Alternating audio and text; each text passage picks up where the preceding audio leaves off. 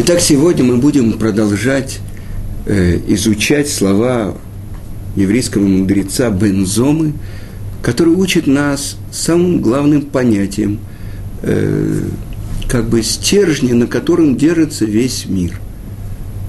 Что такое настоящая мудрость? Что такое настоящая доблесть, геройство? Что такое настоящее богатство? И теперь ради чего все? Ради почета. Так что такое настоящий почет? И так мы понимаем, так люди знают, что почет – это человеку получает какую-то медаль, какой-то приз, какую-то премию, Нобелевскую премию, я не знаю, и так далее. Это человек почета. Человек, который приходит с медалями, с орденами. Человек почета. А человек, который просто так. Что такое вообще он? Кто он такой? Где у него лычки, где у него... Оказывается, что еврейский взгляд, он совершенно противоположен. И на самом деле в этом заключена очень большая глубина. Все то, что на улице, а мы живем на нееврейской улице, мир, кому он рукоплещет? Всяким поп-звездам, всяким олимпийским чемпионам и так далее. А где находится вот то, на чем держится весь мир? И это то, что объясняет Бен Зома. Кто называется мудрецом, тот, кто любит мудрость, тот, кто не стесняется, не боится учиться у каждого человека. Кто называется богачом? Представьте себе, богач, тот, у кого много денег. Больше всего денег, самый большой богач. Новое определение. Тот, кто гонится за деньгами, не насытится деньгами. Как будто он пьет все время соленую воду, и он все время жаждет. А кто же такой богач? Тот, кто радуется тому, что посылает ему Творец. Это не важно, у него может быть много денег или мало денег. Он радуется своей доле, своей части. Это совсем другое определение. Человеку, у которого много денег, и он окружает свой дом охранниками, он держит деньги в несгораемых шкафах и так далее. Придут воры, грабители, и вдруг у него ничего нет. Или с другой стороны, сегодня у него он получил много и так далее, а завтра там бурса, там что-нибудь такое, какой-нибудь банк прогорел, и у него вдруг ничего. Мне рассказывал Рош Ешива Тарат Хаим, Рамыша Лебель. Он сделал шидух одному своему товарищу из Ешивы Поневиж. Его позвали в Америку на свадьбу. И вот на этой свадьбе только цветы, которые украшали столы, это потратил отец невесты 30-40 тысяч долларов. Сколько там было мероприятий, на каких кораблях они плыли. И вот прошло сколько-то лет. Этот отец невесты, ему посылают обеды из благотворительного фонда. Вы понимаете? То есть, так кто такой богач, который радуется тому, что дает ему Творец, его доли? Хорошо. А кто такой герой, захватывающий страны, побеждающий народы? Герой! Ничего подобного. Этого никто не видит. Это не снимают на телекамеры. Это не показывают по интернету и так далее. Тот, кто побеждает свое дурное начало. Побеждает, ковеш, постоянно преодолевает свои дурные качества. Хорошо. А кто же тот, кому полагается почет? Совершенно другое определение. Тот, кто почитает других. И то, на чем мы завершили предыдущий урок. Как человек может почитать других людей, почитающий творение. И учит это из пророка Шмуэля, из строчки, что Творец говорит: «Почитающих меня я почитаю, а позорящих меня я позорю». Если говорить так Творец, во сколько раз больше человек. И тогда объясняет это комментатор Тиферет Исраэль,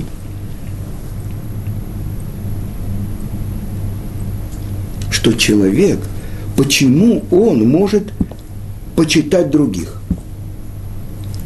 Первая причина он объясняет, что есть причина и следствие. Если он почитает других, то будут почитать его. А с другой стороны, это плата от Творца, что если он почитает даже человека, который стоит ниже его, потому что он думает, что каждый человек, и этот, который даже ниже его, может быть, и по моральным качествам, может быть, и по интеллекту, по деньгам, по поведению, даже по одежде, а он его почитает. Почему? Потому что он видит в другом подобие Творца. Потому что сказано в Торе: «Бецелем элоким асайта Адам». По подобию на Всесильного сотворил человека. И тогда мы должны понять, что такое целем. Какое подобие есть между человеком и Творцом. И это объясняет ученик Виленского Гаона Рав Хаим из Воложина. Именно по подобию на имя Элоким. А что означает имя Элоким? Вы знаете, это имя 32 раза упоминается в творении первозданном. Вайомер Элоким, Вайомер Элоким, Вайомер. 32 раза творение было сотворено именем Элоким. Объясняю Шулхан Арух, 5 параграф. Что означает это имя Элоким? Такив убаль яхолет убаль кола кухот кула. Такив – могучий и обладающий всеми возможностями, и являющийся источником всех сил. Так именно наподобие этого имени, по подобию на это имя Творца, сотворил Творец человека. Что значит? Что все силы, которые есть в мире, начиная от животного мира, зверей и кончая духовными творениями, ангелами, все это смешано в этом творении, которое называется Адам. Моралис Прадис объясняет значение этого имени Адам. Адам – человек, потому что взят из земли, из Адама. Хорошо. Есть другое значение. Потому что Адам сотворен так, чтобы он был Адамеле Элион, чтобы он был подобен всесильному. Есть одно еще определение, которое дает Моралис Прадис. Дам – это кровь, это вся материальная природа человека. А алеф – это свидетельство об алуфо шель олам, о верховной силе мира.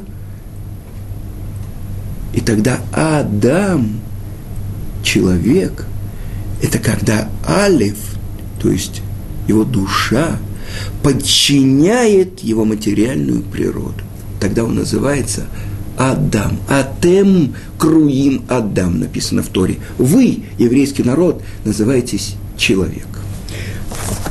Еще то, что сказано в Торе, именно про это.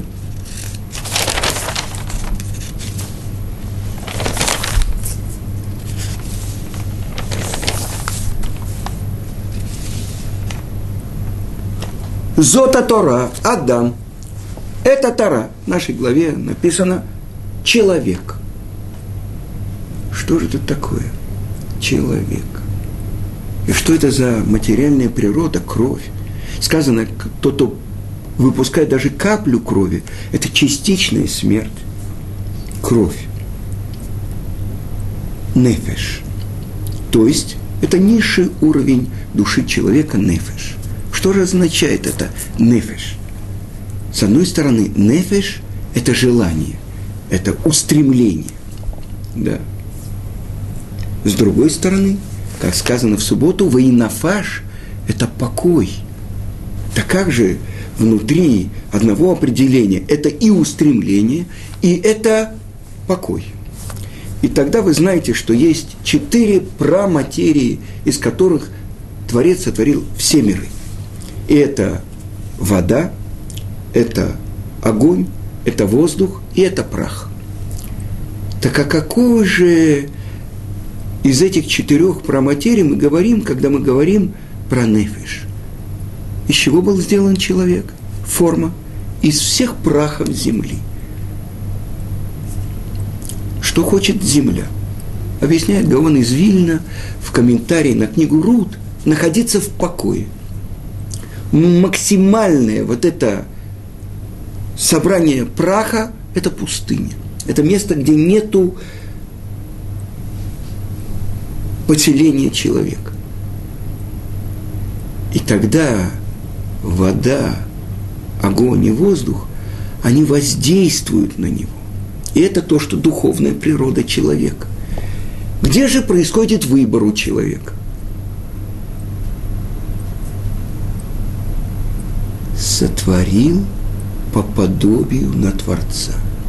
Вспомним то, как соблазнил змей Хаву. Что он ей сказал?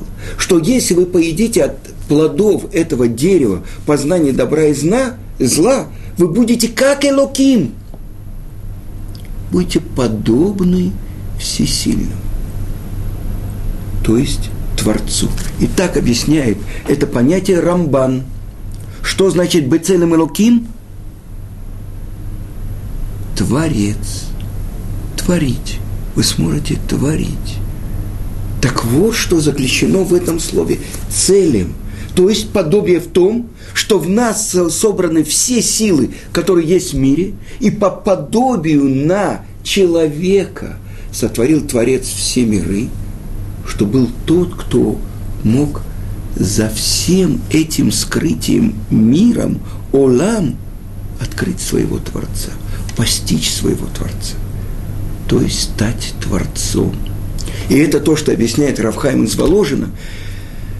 Человек может творить миры и разрушать миры. Как? В зависимости от своего выбора. Так мы сказали, в слове «нефеш» есть как бы 2 противоположных значения. Устремление, желание, либо покой, успокоение. Так к чему же стремится нефеш, душа? Низшая душа человека. Все дурные страсти заключены именно в этой основе, в том, что называется дам. С какой буквы сотворено все творение? Брия. Первая строчка Торы. Берешит бара элоким. В начале сотворения Творцом. Это шамай бе это арец. Всего небесного и всего земного. Творение. Сотворено буквой Бет. Но прошло 2448 лет от сотворения мира. И какой буквой начинается сама Тора? Открытие Творца. Первая заповедь, которой открывается Творец еврейскому народу, с первого слова «Анухи», с буквы «Алеф». Так вот это «Алеф», которая должна подчинить дам. Если мы посмотрим, и гнев, и страсти, и зависть, и стремление к почету, все заключено в этом, то, что называется нефеш. Нефеш тава.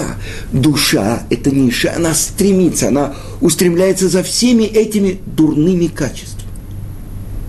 Это источник всех дурных качеств. Но если она, эта душа, подчиняется божественной душе, которую вдунута была в ноздри первого человека, Адам, тогда она устремляется.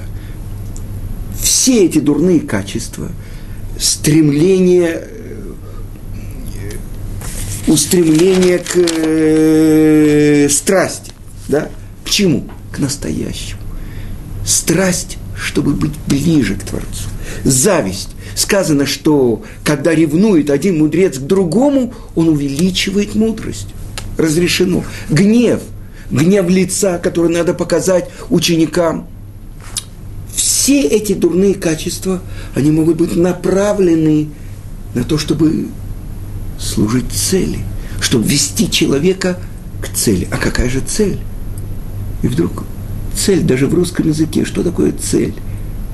Бецелем, по подобию на всесильного сотворил человека. И это слово целем. Странная цель. На иврите это тень. А что ж такое М? Целем. Цадик и ламед мем. Что в этом заключено? Давайте посмотрим. Тень. На самом деле, любой предмет, который стоит на пути света, тень – это то, насколько он не дает свету проникнуть, соединиться с ним. Он преграда на пути света. Это тень. То есть, какое-то представление о предмете есть. И объясняет Гаон Равмойши Шапира. Чем плотнее тень, тем больше преграда между светом и получающим свет. Чем тоньше тень, самый большой праведник, самый большой пророк, который был в еврейском народе, это Моше Рабейну. Это то, что была ошибка у Мирьям и Аарона, которые говорят, и с нами говорил Творец, ты такой же, как мы, пророк. Но мы не оставили наши семьи, а ты оставил. Ошибка. И за это получила наказание проказой на 7 дней Мирьям. Это то, что Творец говорит. Не подобен другим пророкам.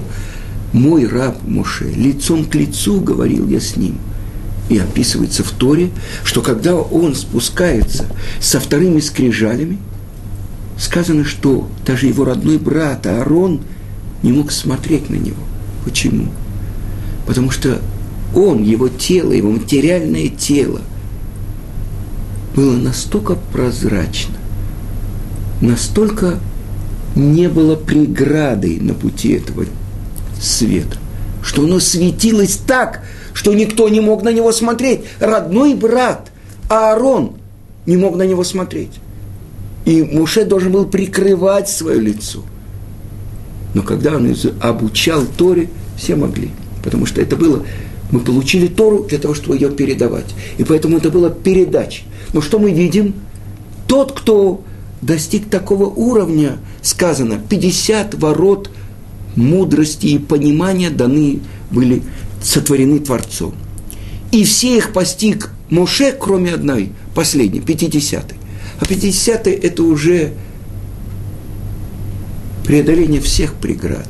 Это то, что отвечает ему Творец. Не может при жизни увидеть меня человек. То есть душа, она возвращается к своему источнику. И это то, что было единственной преградой у Моше, так объясняет великий учитель еврейского народа Рамбан.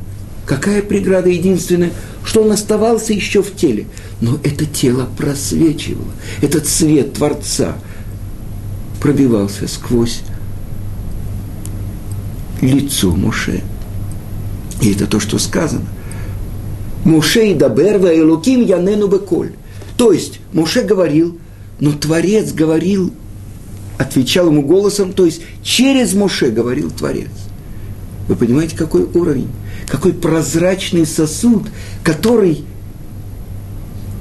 полностью как бы подчиняется тому, что находится в этом сосуде. Или представьте себе прозрачное тонкое стекло. Чем больше пятен на стекле, тем меньше проходит света. Чем меньше, тем он прозрачней, тем без искажения свет проходит через эту преграду. И это то, что объясняет Гаон Равмойши Шапира. Чем более плотная тень, тем, значит, больше тень. Это значит, меньше света от Творца пропускает этот фильтр. Но почему мы должны почитать каждого человека, потому что по подобию на всесильного сотворил их. У одного человека это может быть фильтр из железобетона, а у другого из картонки, а у другого из пластика, а у четвертого прозрачное стекло. Представьте себе жизнь человека. Со всеми дурными качествами рождается человек, уже в первый день его жизни все дурные качества находятся в нем, в его крови, в том, что называется Адам. И вот человек живет свою жизнь, постепенно получая новое понимание, изменяясь благодаря тому, что другие ценности появляются у него. И тогда это то, что объясняет Рабби Хаиму Шелю Цату, что место получения платы и место работы – это тот самый человек, соединение души, которая пришла и взята из-под престола славы Творца, и самого материального, взятого из всех прахов земли, тела человека. Кто победит? Где тот, кто строит форму? Это желание человека быть подобным Творцу, быть самому Творцом, либо быть тем, кого лепят как форму. И мы знаем, власть в этом мире есть у того, кто называется Сатан, тот, он называется ангел смерти, тот, он называется Ецерара. Первые начатки Ецератов появляются у мальчика в 13 лет, когда он достигает совершеннолетия. А посмотрим на весь мир. Зачем устремляются все эти важные правители, премьер-министры, президенты и так далее? На самом деле, если мы посмотрим, что стоит за всеми их устремлениями. Почет, деньги, власть. То есть возьмем того же самого президента, премьер-министра. Когда ему было 3 года, он хотел этого. И сейчас, когда ему 103 года, он то же самое. Он тот же самый маленький ребенок, у которого не изменилось ничего. Но мы, конечно, не говорим про известных наших президентов, премьер-министров. Где-то в Зимбабве. Мы говорим про президентов тех стран. Это что? И тогда мы видим, что вся жизнь человека, ради чего Творец сотворил его, чтобы он в своей жизни проявил то, что называется целым Элоким, подобие на всесильного. Когда он становится Творцом, а не чушкой, которую вылепляет дурное начало. И если человек в 13 лет, в 33, в 53, в 63 года остался со всеми теми же ценностями, как и в 3 года, он может быть лауреатом всех Нобелевских премий. Его лицо может показываться по всем каналам мирового телевидения и интернета. Для чего дана ему жизнь? И это то, что объясняет Гаон из Вильна в книге «Эван Шлима». Если прошел один день, и ты не старался изменить своих дурных качеств, зачем тебе жизнь? Как? Я буду изучать Тору, я буду исполнять заповеди. Но если Тора не стала источником исправления твоих дурных качеств, ты учишь математику, ты учишь кибернетику, ты учишь дианетику, но ты не учишь Тору. Потому что Тора, есть у нее такая сила, что если человек прилепляется к Торе, через это он прилепляется к Творцу. И через это он, Тора, исправляет его, потому что он становится другим человеком. И это то, что объясняют наши мудрецы. Даже если бы мы подошли к горе Синай и не получили Тору, да ейну, достаточно было бы для нас. Что произошло там? Там, у горы Синай, мы стали другими людьми. Мы стали пророками. Открылась та реальность, которая за всеми этими масками, за всеми этими перегородками открылась настоящая реальность. А настоящая реальность, истина, реальность – это только желание Творца. И то, насколько мы реализуем его желание, то, насколько мы приближаемся к целям Элоким, которые находятся в нас. И эту тайну открывает Тана Рабишинун Бен Зома. Кто почитаем, тот почитает творение. Ведь в каждом человеке он видит, что не такой нос, не такое ухо, я не знаю, не такое грязные пальцы. А что он видит? Он видит подобие Творца, целым и луким. И это объясняет Саба из Слободки, Рафинкель. Он говорит, что если выжать человека и полностью забрать у него почет, он умрет. Потому что ради этого сотворил Творец человека. Ради того, чтобы он реализовал свой целем Элоким. И это то, что стержень. То, что вот эти полупогасшие угольки, которые в каждом человеке. Один раздул их больше, другой меньше. Но ради этого он пришел в мир.